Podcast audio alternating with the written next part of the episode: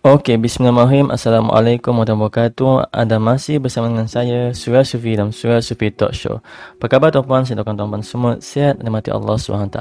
Tuan-puan, hari ini saya nak kongsikan satu kisah ataupun real life di mana uh, tajuk yang lebih kepada saya suka menggunakan perkataan yang membuatkan something yang macam membuatkan orang nak baca lagi dan tajuknya adalah Puan Harus Kuat.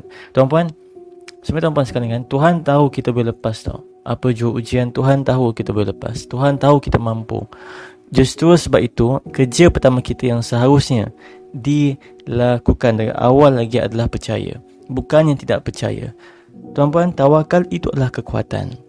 Ada seorang sahabat saya uh, Puan lah puan yang mengambil kelas belajar dengan saya yang beli buku dan ibu-ibu uh, karya saya yang lain seorang wanita yang kuat saya rasakan. Seorang wanita yang membela dirinya menguatkan dirinya untuk berusaha memberikan pendapatan untuk keluarganya. Walaupun saya masih belum pernah bersua dengannya tapi saya yakin dan percaya dia adalah dia adalah seorang yang sangat kuat.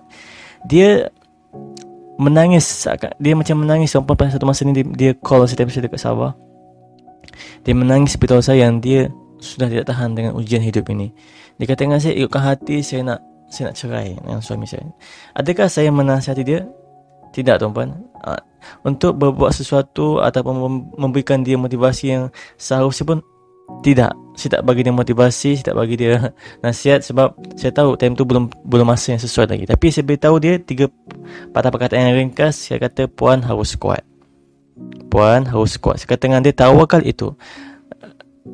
Puan harus kuat. Dan sebagai saya tawakal itu menimbulkan kekuatan dan memberikan kekuatan. Seseorang itu seharusnya menjadi semakin kuat dan bertambah kuat bila semakin banyak bertawakal.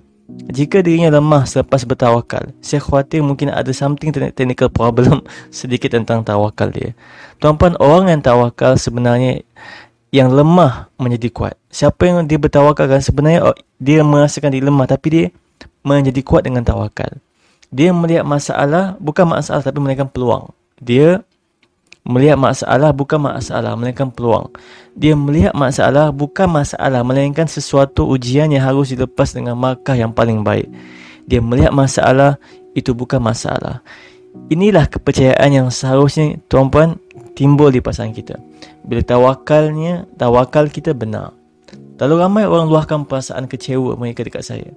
Saya beritahu satu persatu bahawa saya juga mempunyai ujian apa jua yang kita sedang alami bersama tetapi dalam kaedah ujian yang berbeza. Tapi satu perkara yang sama tentang kita semua adalah Tuhan tahu tuan-puan kita boleh lepas.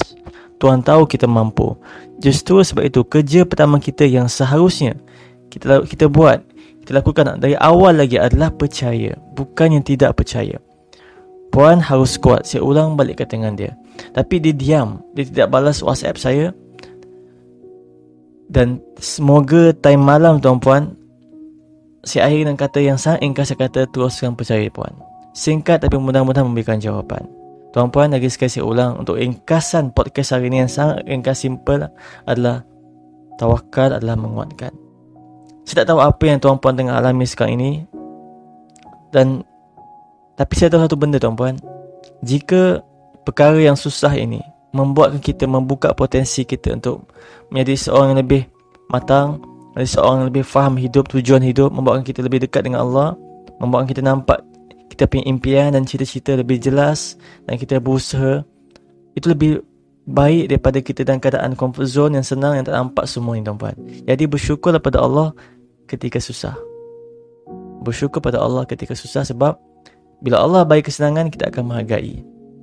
Jadi ini yang kita nak. Maksudnya Allah banyak bagi kesusahan, kesukaran bukan untuk membuatkan kita down, melemahkan tak, menguatkan kita dan supaya bila mana kita sukses, kita tengok balik banyak yang Allah dah bantu kita. Mudah-mudahan. Okey tuan-puan, terima kasih kerana mendengar. Tuan-puan sudi share siapa yang message ni kepada semua orang jika ia bermanfaat bagi tuan-puan sekalian.